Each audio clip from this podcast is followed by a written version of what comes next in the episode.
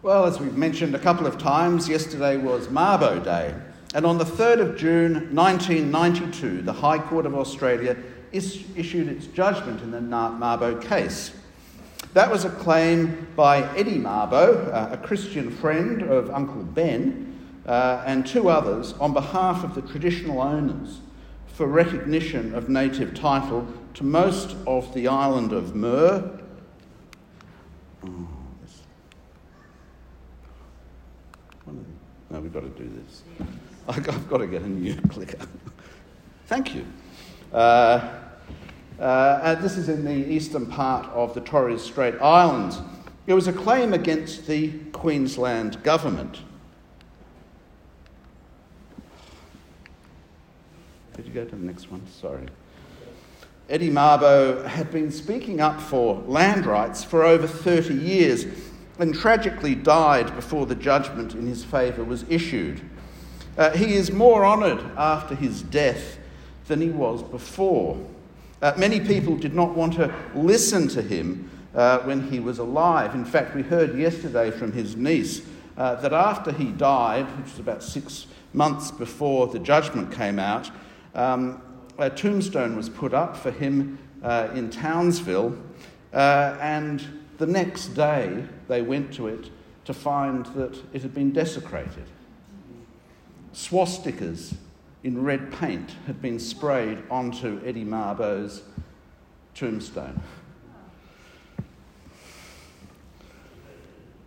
In the Marbo case, the highest court of Australia held that the doctrine of terra nullius, that no one is here, was wrong in fact and law. And the judges held that in some parts of Australia there was sufficient continuity, continuity in the occupation and land use by Indigenous people that certain rights of use and occupation could be recognised by Australian law. Subsequently, the uh, Federal Parliament went a bit further with the Native Title Act. Some people look back at that judgment as a great victory for truth and justice, people being heard Others look back and say, it didn't really change much. Most of the Indigenous people in Australia have had no direct benefit from that decision. Most of the productive land and developed areas in Australia, including its towns and cities, farms and mines, were unaffected by the judgment, and still no compensation has been paid for stolen land. a glass 10% full or 90% empty. Uh, I've been asked to speak again on Mabo Day. Immediately after the passage that I preached on last week, we find a passage where the experience of the Indigenous people in Australia over the last 230 years has certain parallels with the experience of Jesus when he went back to his hometown. For we have prophets without honour in, our home, in their homeland. Perhaps not so much in this church, where I hope we give them honour, but in many places of Australia. For a prophet is someone who speaks words of warning and encouragement from God. Today I want to do two things. Uh, first, I want to see what our reading from Mark chapter 6 meant when it was written and its significance for us today for our understanding of Jesus and his mission. And second, to look at some of the parallels with indigenous prophets today. Earlier, back in chapter 1, we had seen Jesus welcomed into the synagogue in Capernaum. He had been invited to speak, uh, had driven out a demon, and was recognized as speaking with authority. It says, the people were all so amazed that they asked each other, What is this? A new teaching, and with authority. He even gives orders to impure spirits, and they obey him. They welcomed him in Capernaum. But things had started to get a bit darker. By chapter 6, things had certainly changed. Jesus had faced growing opposition He'd been chased away from exercising his divine power to drive out demons and heal and restore a man who had suffered terribly from those demons. His authority to forgive sins and uh, the source of his power to heal had been questioned. Jesus was doing good. But what right did he have to do good? Particularly if it showed up the failures and limitations of those in power. We might think Jesus would be safe and respected in his hometown of Nazareth. It was a small, insignificant village. Based on archaeological evidence, it seems that it had no more than a few hundred inhabitants. Houses were made of mud bricks. Uh, and again, Jesus went to a synagogue on a Saturday to teach. We're not told what he taught, but we are told the others were amazed maybe by his knowledge of the scriptures, but probably by his ability to explain what they meant, to speak words of warning and encouragement, as he so often did.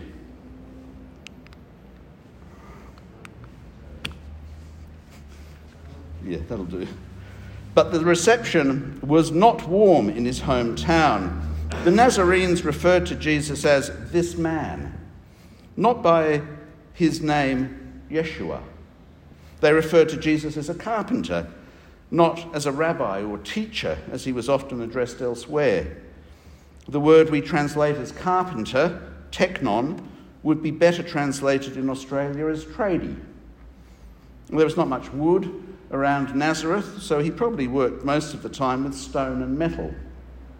But tradies were respected as long as they stuck to their trade.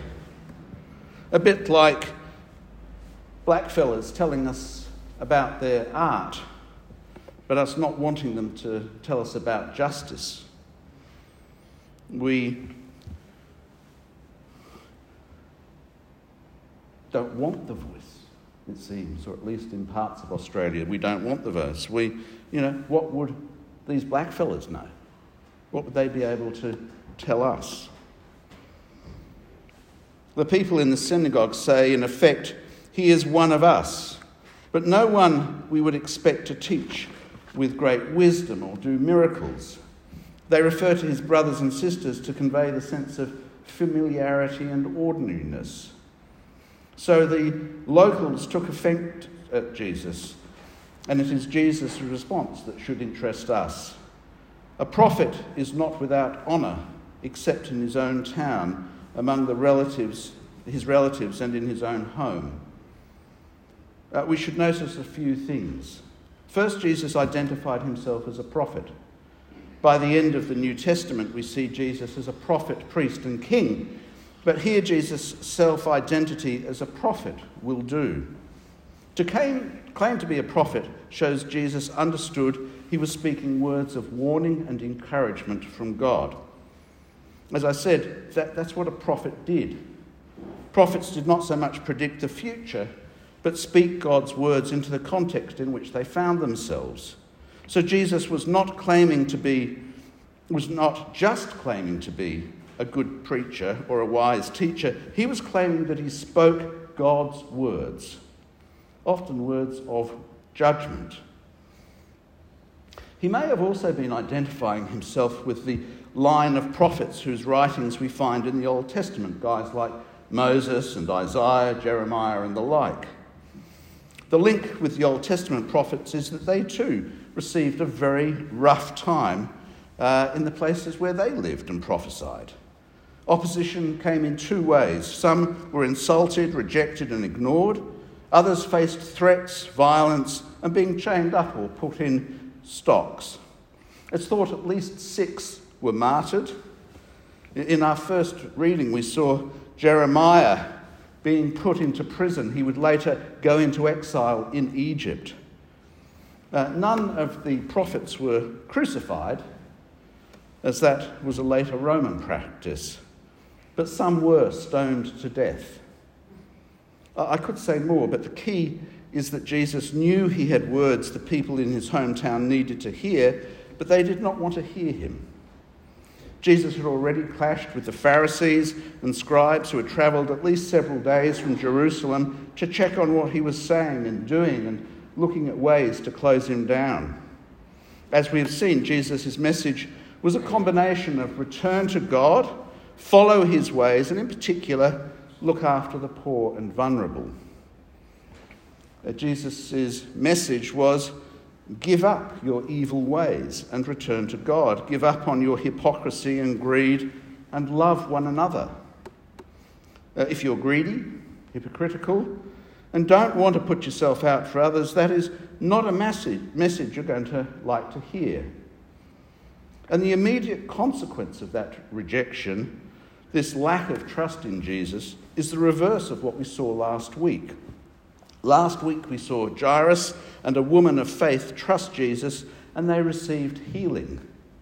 In Nazareth, in response to their lack of faith, Jesus could or would not do anything. The Nazarenes were amazed but not happy with Jesus. Jesus was amazed at but not happy with their lack of faith. Jesus' rejection in Nazareth was a preview of the rejection he would face in Jerusalem, where in the capital of his home country he was rejected and killed for the prophecies that he brought. There was no honour in the way that he was tried, tortured, and killed. So, in a sense, he was predicting his future. Uh, in a short story like this, we ask, well, what does it add? But I think what it shows is that the continuity between God's plan of salvation in the Old Testament, particularly conveyed through the prophets. And I suggest it's a warning to us to listen to people today who speak words of warning and encouragement from or consistent with God's word to us. Uh, we hear words today from, that we would expect to hear from prophets from God. And those prophets are around us. How have we listened to and responded to words of warning and encouragement we've heard over the last 230 years in Australia, particularly from wise and godly Indigenous people who know we are here to care for God's creation, share its bounty, and care for each other? I could speak about how various aspects of Indigenous culture have been despised and how the wisdom of people who've lived successfully in this land for over 60,000 years has been ridiculed or ignored. The absence of foreign exploitative forms of agriculture has been seen as evidence of inferior minds, where Indigenous people had healthy diets and survived droughts and floods and lived largely happy and peaceful lives without destroying the delicate soils, the river systems, and the unique flora and fauna that God put here.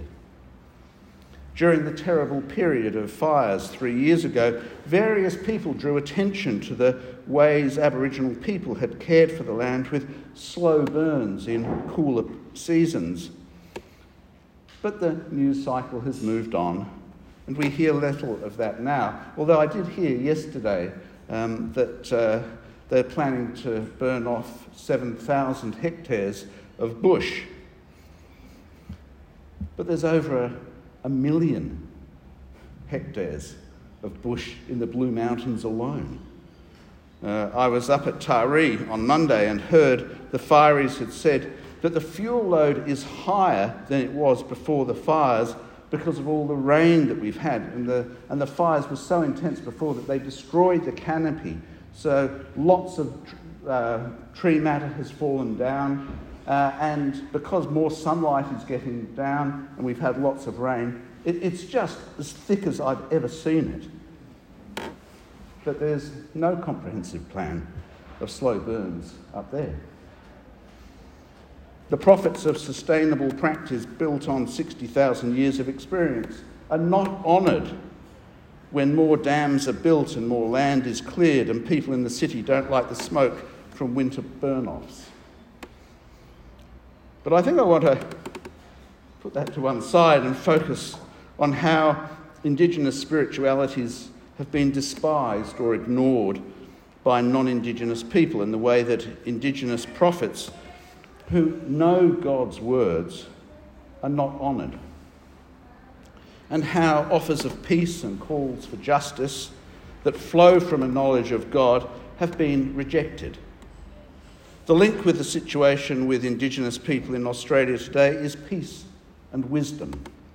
The Nazarenes rejected Jesus' wisdom and offer of peace through reconciliation. Many non Indigenous people in Australia have spent 230 years rejecting the wisdom of and offers of peace from Indigenous people. In effect, they say, We don't want peace, we want your land. We have the advantage of prophets like Uncle Ray. Oh, why does it keep on? Could we have the pictures, please? Great. We have the advantage here of prophets like Uncle Ray, Auntie Sharon, Larissa, Uncle Ben, and Stan Grant, who speak of the continuity between Indigenous spiritualities and the Christian faith we now share. They have taught us that a thousand generations have looked up to the sky and see the heavens declare the glory of God, and they now know his name is Jesus. You've heard me say this before, but I, I find this deeply profound. The continuity there is. These people have known from time immemorial that there is a creator God, that we are part of his creation, and that he stands, that he wants us to care for his creation. Uh, environmentalism starts with God, not some lefty conspiracy. We've heard Uncle Ray speak from Genesis and the book of Job about the ways that God knows his story. Just to hear Ray talk about how Job's loss of everything corresponds with his loss of everything, and then be told it's your fault, as Job's friends told him. From that, Ray has been able to speak to us words of survival and hope based upon his trust in God. We've heard Stan Grant speak from Lamentations about the ways God's words have equipped him to deal with the challenges he has faced all his life, and a deep desire for reconciliation and peace based on the reconciliation and peace we have with God. And what honour do they receive? I hope due honour here, but Ray and Sharon arrived in Glebe as refugees from another Anglican church and vowed never to get tied up with Anglicans again. I'm glad their experience with you has helped them break that vow. Uncle Ray was asked to contribute a video on reconciliation to an international program sponsored by the Archbishop of Canterbury. This was shown to the Synod of all Anglican bishops in England and was received with warm and sustained applause. But he has not had that honour shown him in our synods. I know our Archbishop and Bishop respect Ray and Sharon as they have told me that. But that's about as far as it goes. Their warmth and their respect ends there. We need honour and action. I know that they both, uh, Kanishka and Michael, both are in favour of the voice. But how many of you know that? How many of you have heard them standing up and say, yes, the voice is the way forward for Australia? Out of the 800, uh, sorry, 80 million Anglicans around the world, Uncle Ray has been awarded the Archbishop of Canterbury's International Award for Reconciliation. It was conferred just out there under the scar tree. But he's received no such award or recognition in his adopted hometown of Sydney. Uncle Ray and Auntie Sharon have been awarded honorary doctorates from the North American Institute for Indigenous Theological Studies, NAITS, which is where they are at the moment but they've received no such recognition from theological colleges in Australia. Now, what can be said of Stan? He's a humble and kind man, as we've seen over his several visits to us here at Scar Tree and St John's. He, he clearly loves God and is shaped by God's love for him. The ABC chose to have him comment on the coronation before it started, to offer an Indigenous voice. What would we think he was supposed to say? To gush about the clothes and decorations and the paraphernalia of monarchy and empire? As I reflected on what people comment on at these royal occasions, all I could remember from the wedding of William and Kate was the extensive commentary on her sh- the shapely bottom of Kate's sister Pippa. Was, was Stan supposed to provide commentary like that? An indigenous voice on someone's bottom? Instead, said, Stan spoke words of truth about what the monarchy meant to him for it was under kings and a queen of England that his ancestors were invaded, dispossessed, subjugated, and subjected to genocide. The gaps we have to close today are the direct product of the practices and indifference of Her Majesty's government. Jesus hated hypocrisy. Was Stan supposed to prostitute himself by marvelling at the good things that have flowed from colonialism? If I'd been doing what he did, and I'm glad I have to do that type of thing, I may have mentioned that Queen Victoria was the biggest drug dealer of the 19th century. And some of the tensions and mistrust we have with China today and the doubts and challenges that come from that stem from England's use of war and trade sanctions to force opium on the people of China. Why don't the Chinese trust us? Why should they? Yet Stan is abused for telling the truth as he sees it and for being black, because black people shouldn't speak up, particularly in their own country. Now he and his family have been threatened as Jesus was threatened. I don't want to push the analogy too far. Neither Stan nor Uncle Ray is a Messiah. But they do speak words of warning and encouragement from God's word and talk about his justice and care for the afflicted. And it does seem to me that some of the opposition to the voice is a way of saying, shut up, we know best, we don't want to hear from you, which of course is what Jesus heard. So, what are we to do? I suggest we should learn from our passage today. The people of Nazareth should have listened to Jesus. They should have asked where he got his powers from, as they would only come from God. They should have tested his teaching against what they could read in the scriptures. Was Jesus' message consistent with the messages and promises of the prophets of old? Yes. And more than that, Jesus was the fulfillment of those promises if they'd only listened to him and given him the honour he deserved. And so we should test the lives and teaching of our latter day prophets against the words of God, including the life and teaching of Jesus. Do they honour God? Do they listen to and apply His word? Do they encourage and warn us to fulfill God's creation mandate to act as God to His creation and care for it? There's no coincidence that Uncle Ray has been the delegate to COP26 and COP27 for Australia and the Western Pacific, speaking on the needs of people in low lying areas to be protected from the effects of global warming. He's a prophet there as well. Do these prophets teach live and love as God intends? Do they bring a message of peace, reconciliation, and hope? I think they do. If not perfectly, at least as well as we deserve.